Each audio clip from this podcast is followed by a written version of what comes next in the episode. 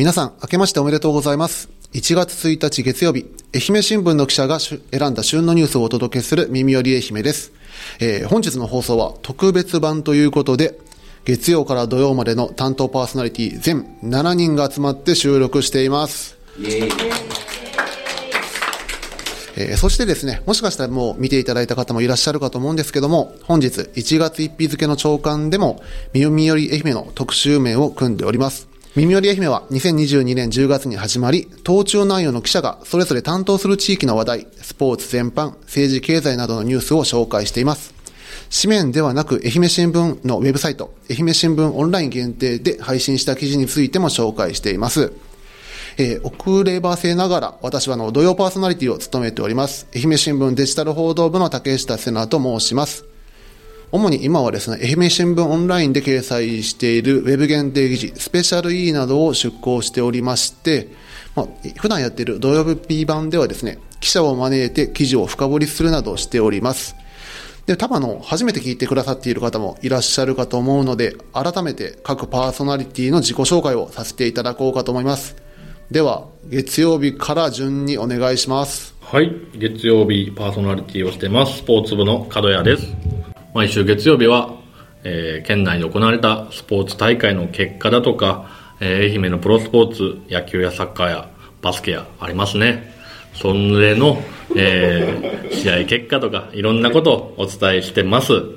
えー、私は入社今年で9年目になるのかな。今年が32歳になる年です。スポーツ取材歴は通算で4年目になってます。えー、高校野球の担当をメインにしてますので、高校野球ネタが、えー、非常に多くなる放送が多いんですけれども、えー、ぜひいろんなスポーツのいいところを紹介できたらと思ってますので、ぜひ聞いてください。よろしくお願いします。じゃあ続いて火曜日パーソナ、火曜日パーソナリティは2人いるんですけれども、よろしくお願いします。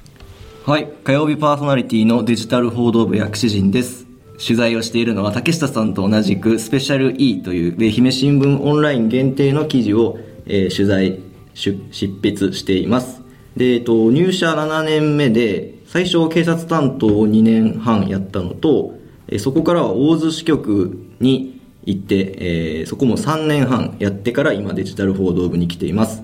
でその直近まで大洲支局にいたということもあってですね主に南予のニュースをえー、放送では井上と一緒に紹介しています。はい、えっ、ー、と火曜日一緒に薬師さんと一緒に放送している宇和島編集部の井上です。えっ、ー、と担当は宇和島市の隣にある紀北町と松野町を担当していて今入社5年目で宇和島は4年目になります。薬師さんと一緒に南予の、まあ、南予南部のニュースを主に読んでます。よろしくお願いします。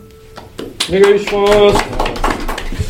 では、水曜日担当は、桑にですかね。はい。えー、水曜日担当デジタル報道部の桑原大輔と申します。えっ、ー、と、桑にと、なんか一部で愛称で呼ばれておりますが、えー、私の、担当は竹下さん、薬師陣君と同じく、えー、愛媛新聞オンラインに配信するウェブ限定記事の執筆を主にやっています。えー、報道部の経済担当、えー、あと政治の担当、また松山市役所の担当などを今までやってきてます。そういうのもあって、私が担当する水曜日の放送は経済の話題を中心に割と行政のネタが多いかなと思います。ちょっと硬い内容を取り上げてるんですけど、柔らかく喋りたいなと思いつつ、前に回硬いままで終わってしまうという放送なんですけども、またぜひ聞いていただけたらと思います。よろしくお願いします。それでは続きまして、木曜日担当お願いします。はい、木曜日担当の秋山優作です。八幡浜編集部に赴任して3年にな、3年ですね。うん、で、記者になる前は、まあ、画像部っていうところに10年ちょっといまして、その後システム部に2年やったかな。して、紙面編集をする 整理部っていうところに1年半いました。で、その後は1年半警察担当本社でしまして、今、八幡浜支社に編集部でいます。この音声メディアでは、八幡浜市を中心に、伊方町とか、あと、まあ、大洲市とか、南北部のこととかを中心に放送しています。で、他に何かあるかな？まだ無理すると まあそんな感じで、ちょっと周りを巻き込みながら楽しく配信できればと思ってます。よろしくお願いします。では、最後に、金曜日担当よろしくお願いします。はい、金曜日担当してます、新居浜編集部の石川と申します。えっと、入社11年目になります。で、新居浜編集部には2022年の4月から赴任をしていて、今2年目です。放送では主にあの、東洋のニュースを読んでおります。今治市から四国中央市までの、えっと、ニュースを主に読んでいます。よろしくお願いします。以上の7人で月曜から土曜まで放送しています。これまで聞いてくださっている方はもちろん、今日初めて聞いてくださった方、ぜひ耳より愛媛をよろしくお願いします。さて、本日は特別版ということで、各記者の2023年一大ニュースを紹介してもらおうと思います。それでは、早速月曜日の角谷さんどうぞ。えーまあ、先ほど自己紹介しました通り高校野球の担当をしているということで、えー2023年夏の高校野球愛媛大会が最も印象に残っております。どんな大会だったか。愛媛の もう一回いきますね。愛媛の高校球児が坊っちゃんスタジアムに集結できた喜びに今心が震えています。という八幡浜工業高校の下久保首相の選手先生で幕を開けた、はい、高校野球、えー愛媛大会でした、まあ、新型コロナ禍の辛い時期を乗り越えて、えー迎えた夏の大会だということをね率直に思いに、えー言葉に乗せた選手先生でした、まあ、その言葉通りというか、まあ、一番象徴的だったのはその新型コロナの影響でずっとなかった学校応援が、え4年ぶりに復活しました、えースタンドからは、えー声を張り上げる在校生まあ選手を鼓舞する姿また得点にね笑顔が弾けたりする生徒の姿が見られました。選手応援を受けた選手も、えー応援の力を借りて自分たちの流れに持ってくることができたというような試合の後振り返っていました、えーそんな大会、えーシード校3校が3回戦までに敗れる。波乱の大会でしたね、えーそんな中、えーノーシードの川之江高校が準決勝決勝と、まあ、土壇場で決勝打を放って21年ぶり2002年以来の頂点に立ちました。この大会からですね今までは延長13回から、えタイブレークが設けられていたんですけれども延長10回に繰り上げられた大会でした、えー決勝戦がその延長タイブレークのゲームになりまして、ノーアウト1、2塁から始まるんですけれども、え表、守りを、えー0点に抑えた川之江が裏の攻撃で1点を奪ってサヨナラで勝つという劇的な幕切れで、え川之江の優勝が決まりました。えーまた、まあ、最近暑いですよね。まあ、こんな真冬に暑いって言ってもあれですけど、夏は暑いので、熱中症対策ということで、え5回終了後に10分間のクーリングタイムっていうのを運営側は新設したんですけれども、えーもっと早く2回、3回ぐらいから、えー足をつる選手が続出したということで、そう、大会途中からは3回、7回と終了後にも短い給水タイムを入れて対応するようにしていました。この暑さ対策っていうのは他の競技も含めて今後のえースポーツ大会の運営の大きな課題になっています。またこの大会で見られたのが県内の高校野球部員数が減少しているというところでして、出場チームが前年から4校減って50チームでした。えまた部員不足の学校同士で作る連合チームは大会最多の3チーム、えー4校連合が出るなどこの人口減少が顕著に現れた大会でもありました。そんなところでございます。盛りだくさん。うん。詰め込みました。ありがとうございます。質問よろしいでしょうか？どうぞどうぞえどうぞまあ一応ね記者ですから質問してください会見かと思った。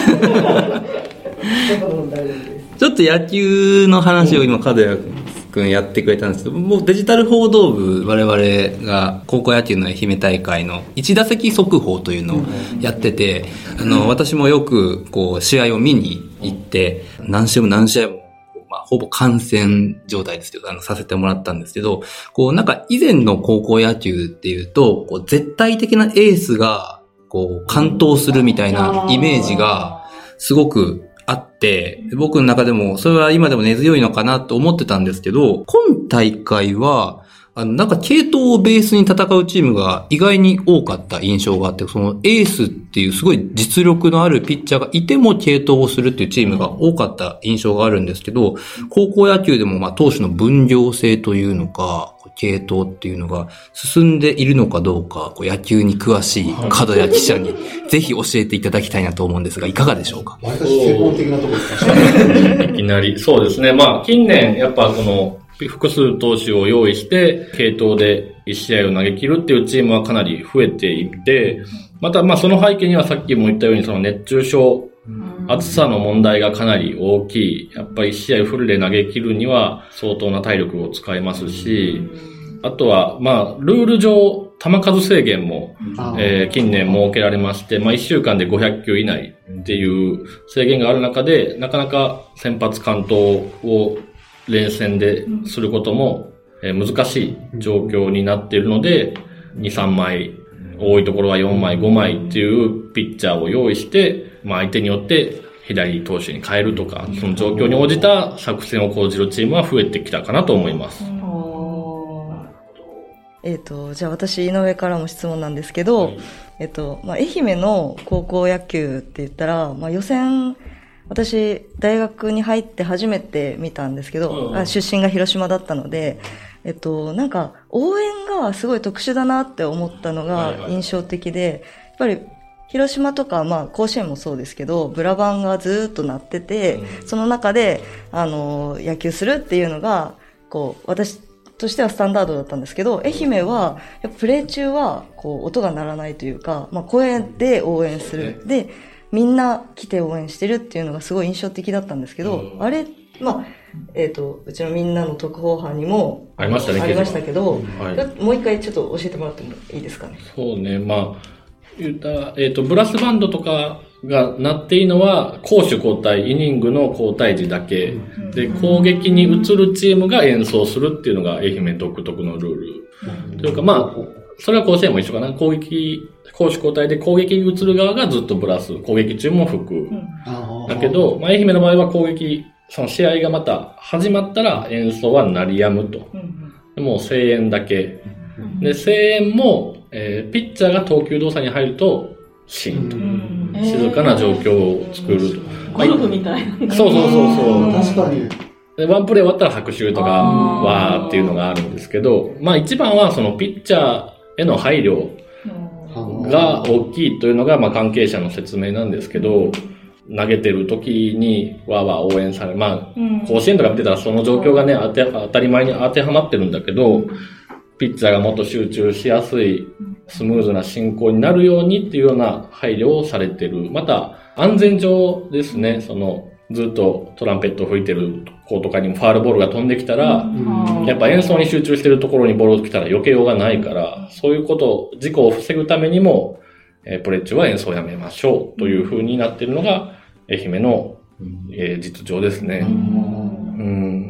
ね、独特で面白いなと思いました。うん。けど現場はやっぱりずっと演奏してほしいとか、結構ね、甲子園に出たチームが言うのは、そうですよね。そう、全然県大会と雰囲気が違うので、あうん、相手の応援に圧倒されたとか、なりますっていう、うん、負けた後に話す選手もいて、うん、何がいいのかなっていうのは、あの、取材してて思うところもあります。ありがとうございます。うい。では、続いては、じゃあ火曜日担当の薬師陣くんから、じゃあ行きますかね。はい。えっと、僕は、このデジタル報道部に4月に移動して、まあ、最初のスペシャル E の記事を、えっと、紹介したいなと思うんですけれど、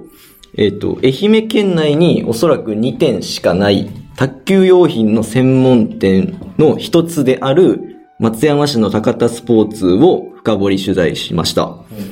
で、えっと、店が開店した経緯や、今現在の経営者の方の思いとか、まあ、そこから少し広げて、愛媛の卓球界の現状みたいなところまで、えーまとめてみました。新しい部署に来て、まあ、今までと違ってちょっとあの、担当先っていうものがないので、まあ、完全ななんかちょっとフリーライターみたいな感じのことをやってるところもあるので、あの、そこでちょっと、まあ、何を取材しようかなと思った時に、まあ、ちょっと一回自分の人生を振り返ってみて、あの、大きいね。はい。で、そなんか気になってたこと今までないかなって思った時に、自分がやってたその部活動のことを思い出したんですけど、まあ僕中高卓球部でやってたんですけれど、この高田スポーツっていうお店の名前をですね、まあ聞いたことない人がいないぐらい結構有名な店やなっていうのを思い出して、大型のスポーツ店とかに行けば卓球用品って売ってるんですけど、みんなそこには行かずに、あえて高田スポーツに行って買うっていうのが、まあ文化として根付いてるところもあって、じゃあなんでそんなお店が松山にあるんやっていうのをなんか、ふと疑問に思って取材の電話をかけたっていうところから、えー始まりました。本当にその競技者からすれば有名なお店なんですけど、まあ創業者の方はもう今亡くなられてて、えー高田和夫さんという方なんですけれど、もともとはそのスポ総合スポーツ店として開店されたお店だったそうなんです。で、なぜかわからないですけど、その徐々に卓球用品がなんか充実されていったみたいで、で、まあそれの話を聞いてですね、なんか高田さんも卓球の経験者なのかなと思ったら、全然未経験の人で、高田さん自体はもうテニスをしてたっていうのを聞いたんですけど、まあなんで卓球用品を、あのー充実させていったのかっていうことが、まあ取材ではちょっと詳しいことがわからなかったんですね。なんですけど、なんでこれだけ有名なお店に成長してるっていうのは、なんかその背景みたいなものが必ずあるなと思って、それが、まあいつか分かればいいなと思っています。すいません。はいあの、あ、秋山ですけど。質問してもいいですか？どうぞ、大丈夫です。あの、卓球のラバーっていうんですかね。はいあれって、ねもうなんか細かい話なんですけど、はい大体何本ぐらいするもんなんですか？今はですね、まあもう、安いものももちろんあるんですよ。まあ2、3000円ぐらいで買えるものっていうの。えーまあ、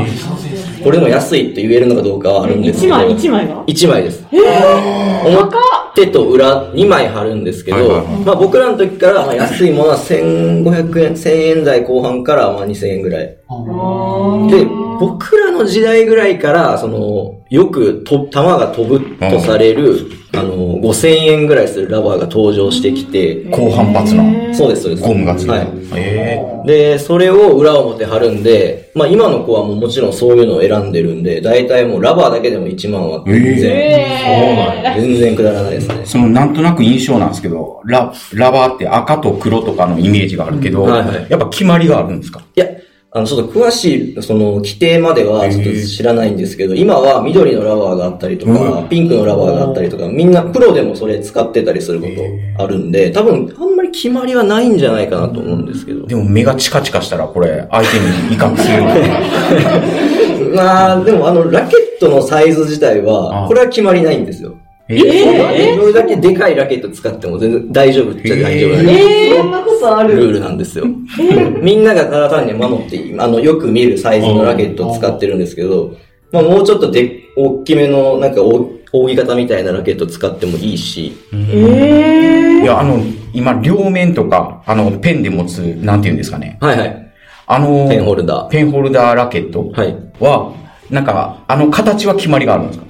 あ大きさは、まあ何でもいいとしても。えーっとですね、シェイクハンドってシェイクハンド両面のやつ。よくその握手するみたいはい。に握るあの両面のラケットがあれば、まあ日本式の箸持つみたいな感じで握るペンホルダ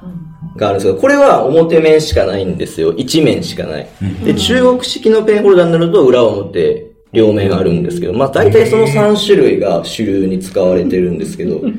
日本式は多分ほぼ使ってる選手はもういないんじゃないですかね。ええもう結構で、薬師陣君は、その学生時代どっちを使われたんですかあ、もうもちろんシェイクハンドです。これが一番オーソドックスなんで。で、こだわりがあったんですか？なんか。こだわりは、その、ラケットの、全部。ラケットの見た目も一応あるんですよ。デザインみたいなだからそれ一応かっこいい。まあ赤黒の絵の部分が、まあ赤黒とかそういうなんかちょっとかっこいい系のうんを選んでなるほど。やってましたね。まだいいですか？ありがとうございます。よく、スポーツ選手とかって、はいあれ、弦を担いだりして、結構道具にこだわる人多いじゃないですか。ああ、はい。で、卓球で、その、こだわるポイントって言ったらど、どんなところになるんやと。ぼ僕、サッカーしよって、はいまあ、サッカーの時は、ソックスとか、あとスパイクとか結構こだわりがあったりしたけど、うんなんかあるんか、卓球はあるんかな？あの、こだわりっていうか、なんか選手がよくやる癖みたいなものがあってあの、卓球台で手汗拭くんですよ。あはい。ー、で、一応まあ、迷惑にならんように、あの、ネット際の大、大部分で手汗拭く人が多くて、まあそこら辺だったらあんまりボールが落ちることはないんで、なるほど。あれって汗を拭いてるんだ。あれ手汗拭いてる。なんかシューズの人もおらん？あ、シューズの裏で手汗拭く人もいます。そうそうそうそう。滑りそう。あの、え、でもその滑り止めの効果ももしかしたらあるかも。なんかちょちょっとなんか、なんかそつばつけるというか。奥が深いですね。いやいや、ありがとうございます。まだまだ聞きたいぐらいやけど、まあ、時間があるので。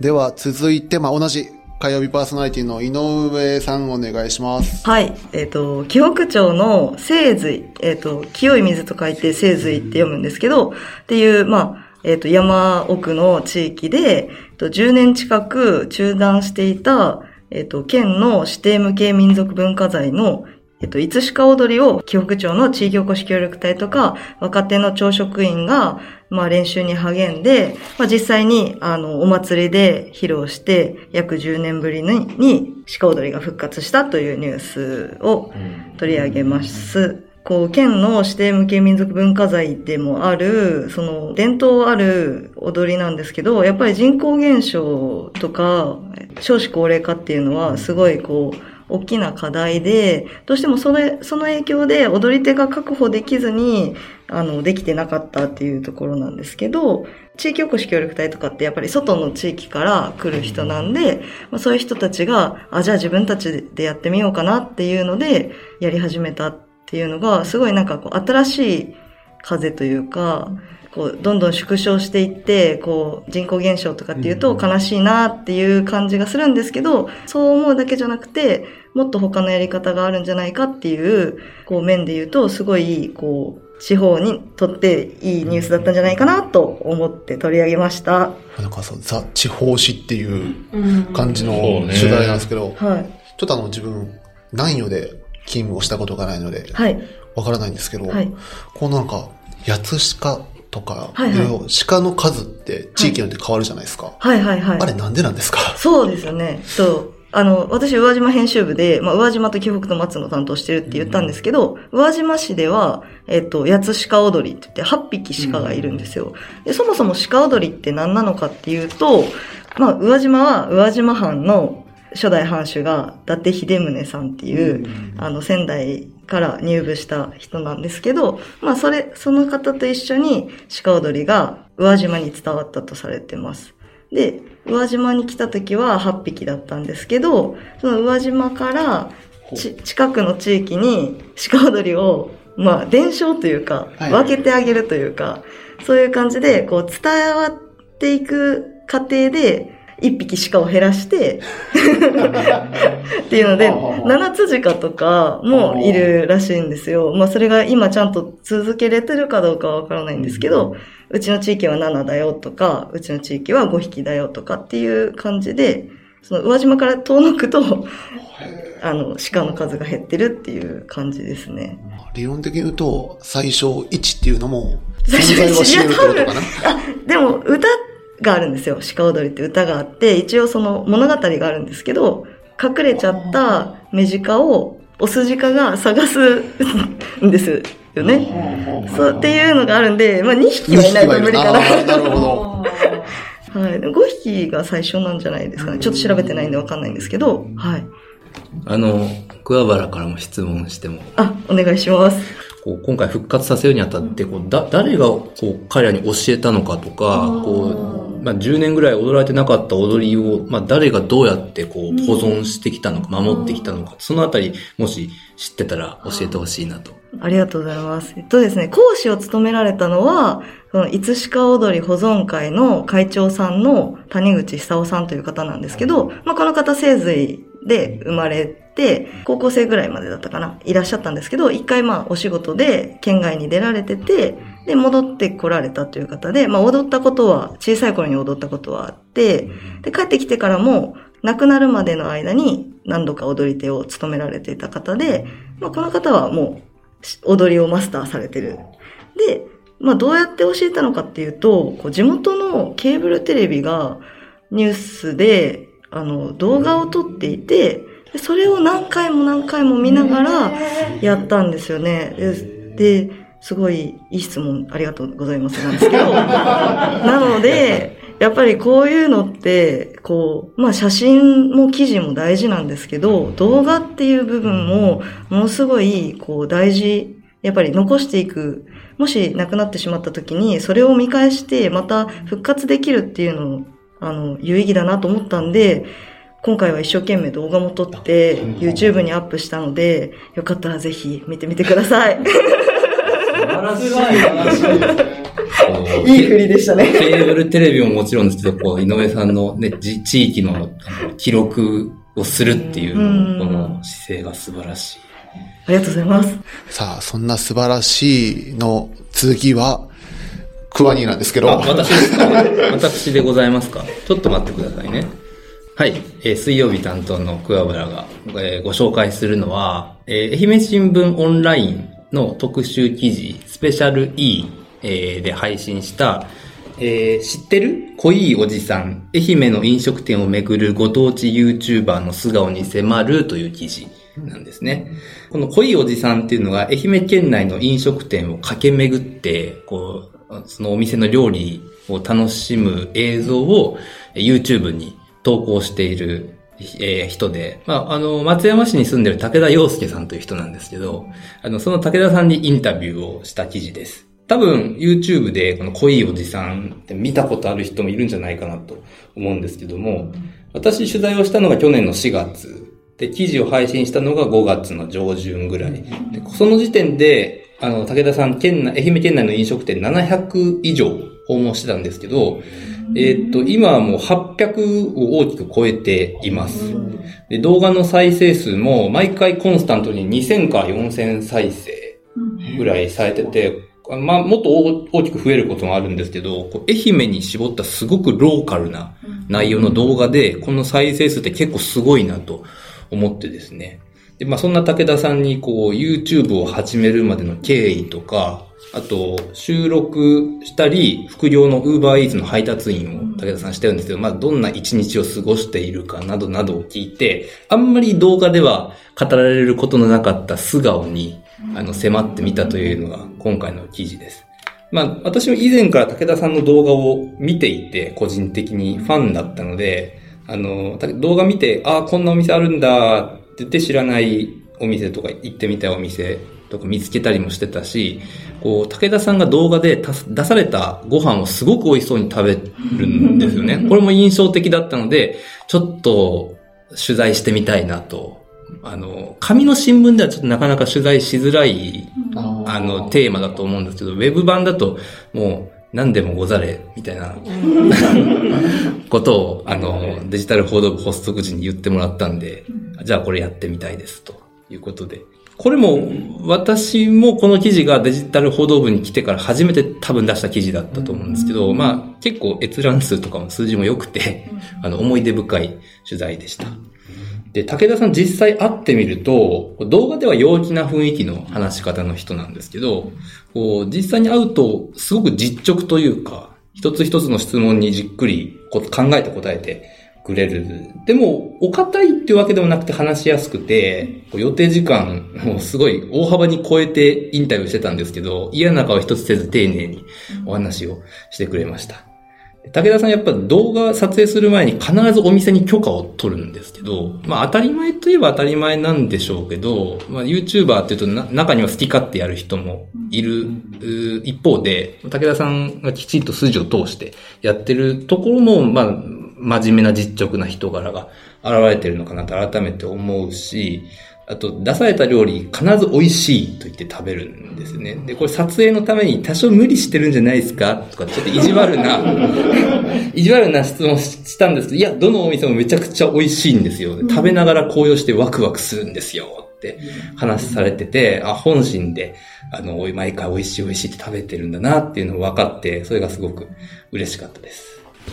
あの、秋山ですけど、えっと、このラーメンおじさんって、ラーメンの動画を、僕すいません、動画見たことなかったんですけど、ラーメンの動画だけをこう投稿しようんですか？ラーメンが中心ですね。一番最初こう飲食店の動画をあのやり始めた時はやっぱりラーメンばっかりだったのが、こう、だんだんそれが人気出てラーメンに絞ったんだけど、こう、まあ、長くやってる中で次第に他のジャンルもこう、ちょっと加わり始めた。先ほどなんか800点とか言言ってましたそうですね。ラーメンだけでそんなに行くんかなとか思ってええいや、でもね、ラーメンだけでも相当やっぱお店ある。愛媛県内だけじゃなく、あ、県内だけです。だだけで、えーまあでも何回も、こう、同じ店に行ってるけど、でもそれはどうなんだろう？何、何百店と中に数えてるのかな？延べじゃないような気もするんですけど、ちょっとそれわかんないんですけど。ちょっと今度見てみたいんですけど、そのお動画の中でおすすめするならどれっていうのありますやっぱね、再生数順に見るのが一番無難かなと思うんですよね。桑原くんのおすすめは何でしょう？か 僕が一番印象に残ってるのは、再生数でもまあまあ上位だと思うんですけど、トンタロウおはいはいはい。の、えーラーメンを食べに行った動画で、こうトッピング全乗せ贅沢。するんですよ。武田さんが。ここんなん自分では絶対食べられない。その量もそうだし、こうお金的にもちょっと気になるし、でそれを武田さんがややってたんで、なんかそれを見てこう、え、こんなん食べれんの？っていう。で、それも武田さんペロリと美味しく食べちゃうっていう、その食べっぷりもいいですし、うん自分もなんかそれでた楽しく食べた気になるっていうのは、ちょっといいですね。そういえば記事中にもなんかどんどん食べる量が増えていっとるみたいなことも書かれとったそうそうそうなんです。なんか本人大食いとか意識せずにやってるけど、なんか次第に多分視聴者さんの反応が良くて、あの、だんだんだんだん食べる量が増えていっちゃってるっていう。いや、トンタロウ美味しいですよね。トンタロウ店の中でどこなんやろこれ。あー。なんか店によって違うって言いますよね。うん。じ自分結構あの、三崎屋の、ああ、三崎市あああれ大好きですね。松山の。は。はい。武田さんも多分お気に入りのトンタロウがあると思います。ん。武田さん、北条の方がなんとなく多い印象があるかな。ちょっとわかんないですけどね。すごい、店のラインナップがなんか、地元もあるし、チェーン店もあるし、うん。お腹減ってくるな。そうですね。宇和島とかにも来てくれてたんやと思ってう。ん。そうそうそうそう。次第にこう県内、松山以外のところにも広げていきたいって言われてたんで、それをなんか今年取材の後どんどん有言実行されてる感じ。そんなところで次は、木曜日の秋山さんになるんですけど、秋山さんはいかがですか？あの、秋口ぐらいに、木肌マグロが山、八幡浜漁協に大量に上がりまして、まあそれを記事にするかどうかも含めてちょっと確認していったら、まあ迫力ある写真が撮れたなと思って、ちょっと記事にしたいんですけど、っていう話をしたら、それは面白い、載せよう載せようっていうことになって、なんか、話を聞いてから、その、記事にするまで、もう一瞬で終わったんですよね。競りも一瞬で終わるんで、まあそんなもあって、あと漁師ももう水揚げしたらすぐ帰ってしまうっていうこともあって、もう短時間でこう、漁協市場内を走り回って 書いて、まあそれの記事のことをパッと思い返しまして、詳しく言うと、木肌マグロがその八幡浜市場に約40匹ぐらい水揚げされまして、まあ、木肌木肌マグロって大体、大体大きいとは思うんですけど、この、大体大きいと想像すると思うんですけど、まあ、体長も約2メートル弱ぐらいで、本当僕が寝そべっとるぐらいの大きさで、大きいもんは体重80キロぐらいあって、ただ、こんなに大きい魚を扱うようない市場、魚市場ではないんで、その発泡スチロールとか運送手段に困っとるようでして、まあそんなのが面白いなと思って、どんどん記事にしたいなと思っていたです。なんか質問はありますか？はい。ありますよ。薬師陣なんですけど、と、まず、そのさっき、すごい一瞬で終わった取材っていうふうにおっしゃってた。で、漁師さんもすぐ帰っちゃう。水揚げすると。っていう状況下で、まずどうやってこれをキャッチして、そはいの市場に向かったんかなっていうのがすごい気になります。以前から結構魚市場行かしてもらう機会がありまして、まあ、例えば去年で言えば、その、福島第一原発の処理水が流れるっていう影響で、魚市場関係者の方とかに結構話を聞く機会があったんもあって、こう、顔を覚えてもらっとったっていうところもあるんですけど、水産会社の方から、キハダマグロが上がる上がるらしいぞっていう話を、それだけ聞いて、さあ、それは珍しいもんなんかな、どうなんかな、と思ったんですけど、まあ、興味半分で見に行ったところがあります。はい。最初から記事にしようって言われじゃなかったってことですね。そんなに珍しいのかどうかもわからなかったっていうところですね。そんな状況で行ってみて、その市場の実際の雰囲気ってどうやったんですか？じゃあ。この日はその、太陽丸っていう船がまあ水揚げしたんですけど、太陽丸もこんだけ上がったんがまあ珍しくて、どこの市場に持っていこうか、宇和島に持っていこうか、それとも八幡浜に持っていこうかってする中で、まあ近い、八幡浜が近かったこともあって、持ってったんですけど、実はちょっと市場にしては遅い9時ぐらいでして、朝の。まあそんなんもあって、競り人の人も若干変えられとったんです。なんで、まあ、大勢の人が集まったってわけではないんですけど、ただ市場関係者にとっても珍しい光景やったようで、こう、写真を撮ったり、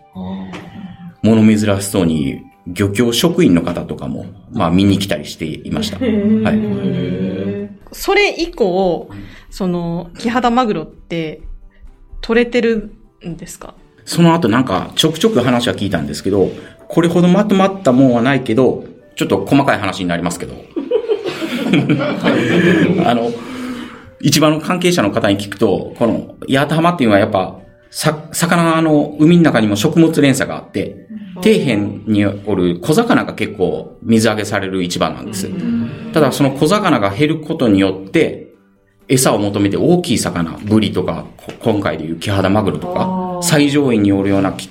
魚が、こう、近海に流れ込んできて、まあ、こんだけ取れたんやろうっていうことで、まあ、これが次々と続くと、またそれはそれで、うん難しい問題になってくるかもしれないですね。うん今まで取り寄ったもんが、そうそう今度取れになる。はい。かもしれない。っていうのは警戒してました。ありがとうございます。それでは次は、金曜日パーソナリティの石川さんお願いします。はい。私が2023年の、まあ、トピック的な取材をしたのが、えっ、と、10月の22日と23日に掲載をされた地域防災についての、えっ、と、記事なんですけど、これあの、真相追求みんなの特報班、あの、通称民徳と私たち呼んでるんですけど、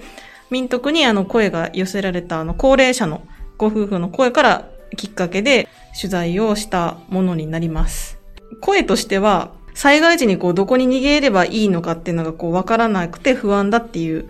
ところで、まあ、自治会単位でこう、避難方法が決まってないんじゃないかっていう、あの、そういうこう、なんていうか、生活してる人のこう、そ素朴な声というか、のをきっかけに始めました。で、どういうふうに進めていこうかなって結構悩んで、2ヶ月、2ヶ月ぐらい、あの、掲載するまでにかかってしまったんですけど、まあ結果的にその新居浜市のこう、まあ現状なんかもすごくよく分かったりとか、防災にこう力を入れてるところ、そうじゃないところ、まあ地地区によってもこう結構差があるなっていうその現状がよく分かって印象に残った取材となりました。はい。めちゃめちゃ簡単にまとめました。はい。えーっと、僕もちょっと大洲支局にいてですね、防災よくあの取材してたことで、ちょっと思ったことがあるんですけど、まあ、大洲でも、まあ、特に大洲は水害なんですけれど、やっぱ用語が難しいんです。なんかあの、やっぱ、防災用語がはい、防災用語が。まあ、大洲だと内水氾濫とかよく出てくるんですけど、内水、外水って何なんっていうところから、一回一回やっぱりその記事でも説明ししないと、やっぱこれ読みづらいやろなと思いつつ、あの取材とか記事書いたりしてたことがあって、石川さんもなんかそういう難しさみたいなのを感じられてましたか？私初めて防災についての取材を今回したんですけど、めっちゃ身近なとこで言うと、避難所と避難場所っていうのは役割が違うとか、っていうのも、あの、なんとなくその、今までだと、こう、スッと読み飛ばしがちなところも、こう、定義から細かく決まってるっていうことも、なんか今回知って、まあその辺もこうちゃんと理解してないとなかなか取材が進まないっていうところで結構いろいろ調べたりしました。なんていうか防災ってこうめちゃめちゃ範囲広いじゃないですか。こう、鳥かこれ広すぎてちょっとわからないなっていうのもあったんですけど、まあだからこそちょっとこう、素朴な不安の声を取り上げる意味もこうあるのかなって思って、今回その、なんとかがありましたっていう、そういう記事ではないんですけど、まあ声をきっかけにこう、新居浜市はじゃあ避難所、避難場所どういうふうに決まってるんやろうっていうのを調べていって、自治体が指定する緊急避難場所、指定避難所の他にも、住民がこう、準備、運営する自主的緊急避難場所っていうのが新居浜市にはこう設置をされてることが、あの、改めてこう知ったりとか、うん、で、その、まあ、地域が運営するけれども、それがこう、きちんと、いざとなった時に運営できる体制が取れてるところとそうじゃないところも、まあ、あるっていうことも分かったりとか、まあ、本当にこう、生活にこう、身近なところで、まずはこう、記事が書けたんじゃないかなというふうには思っています。構いませんか？はい。すいません。まあ、さっきも、その防災ってすごい広い、うん、まあ本当地震だったり、大雨だったり、いろいろあると思うし、まあ今回石川さんその地域防災とか、まあその共助っていう主眼を置いて取材されてると思うんですけど、まあやっぱ防災って自助が大事、自分で助かるっていうことが重視されるっていうふうによく聞きますけど、なんかその中でまあ石川さんが身近にというか自分で取り組んでらっしゃるこれはやっといた方がいいよとか、そういうなんか防災なんかありますか？ななんかあの、新居浜って、あの、19年前に、あの、豪雨災害があって以降は大きな災害っていうのが起きてない。まあ、言ったらその、南予の方だったらこう、よく台風が来るとか、あの西日本豪雨のがあったりとかって結構こう、災害の備えの意識っていうのもこう、あると思うんですけど、なかなか新居浜ではこう、ね、19年はすごい大変だったけど、やっぱり、まあ、それから起きてないのもあって、ちょっと、まあ、平平和ボケしてるというか、ところもちょっとあるなっていうのも思いました。で、えっと、あ、自分のことですよね。自分の備えとしては、今回こう、自治会取材してみて、こう、まあ、情報がやっぱり大事っていうふうにおっしゃってる、あの、自治会長さんとかもいらっしゃって、やっぱ情報伝達のところを大事にしたいなというので、私よくあの、モバイルバッテリー常にフル充電で持ち歩いてます。あの、スマホを多分3回ぐらいフル充電できるぐらいの容量のモバイルバッテリーずっと持ってたりとか、あとあの、停電してもいいようにこう、なんていうか、ランタン。ちょっとおしゃれな、おしゃれなランタンを、なんか友達の、に誕生日プレゼントでもらって、で、それをこう、電気が急に消えてもこう、つくようにしたりとか、電気と情報はまずちょっと手に入れれるようにはしてます。多分、私たちはすぐ行かなきゃいけないと思うんですけど、情報をね、得るにもやっぱりスマホはまず大事かなっていうので、そこは備えているかなっていう。私たちもね、情報を発信するためには得る手段がいりますしね。いるかな。やっぱりそのちゃんとこう、自助共助っていうところを、すごいこう大事にしなきゃいけないなっていうのはすごく今回、あの、いろんな自治会さんにも取材をしてすごく感じました。うん、ありがとうございます。はい。では最後、私、土曜日担当の竹下が、まあ、2023年で一番、まあ、関心を持ったといいますか、取り上げたいニュースがですね、えー、っと、2月の2日に愛媛新聞オンラインに配信した記事なんですけども、えー、全泊して共通テスト、愛媛で40年以上続く習慣の謎。ということで、あの、今年の共通テストもあと2週間後に迫っているんですけども、この共通テスト、まあ、うちら、自分らの頃あの、センター試験って言ってましたけど、あれがですね、あの、愛媛県って試験会場が松山にしかないんですよ。で、これ結構あの、愛媛の人って当たり前に思ってるんですけど、卑怯だ、卑怯だ。で、実際の全国見てみたときに、試験場が一つの自治体に集中している都道府県って、愛媛と佐賀と熊本の3県だけで、で、全部で600箇所以上試験会場ってあるんですけど、それを一回地図に全部落とし込んでみまして、じゃあ、どこが空白地帯になってるんだろうってのも、この記事の中で調べました。で、まあ、実際その四国の南西部、多分あの、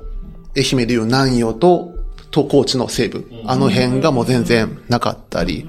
まあ、あとなんかの関東とかでも、北関東、北東、北西部とか、その辺もなかったりしたんですけど、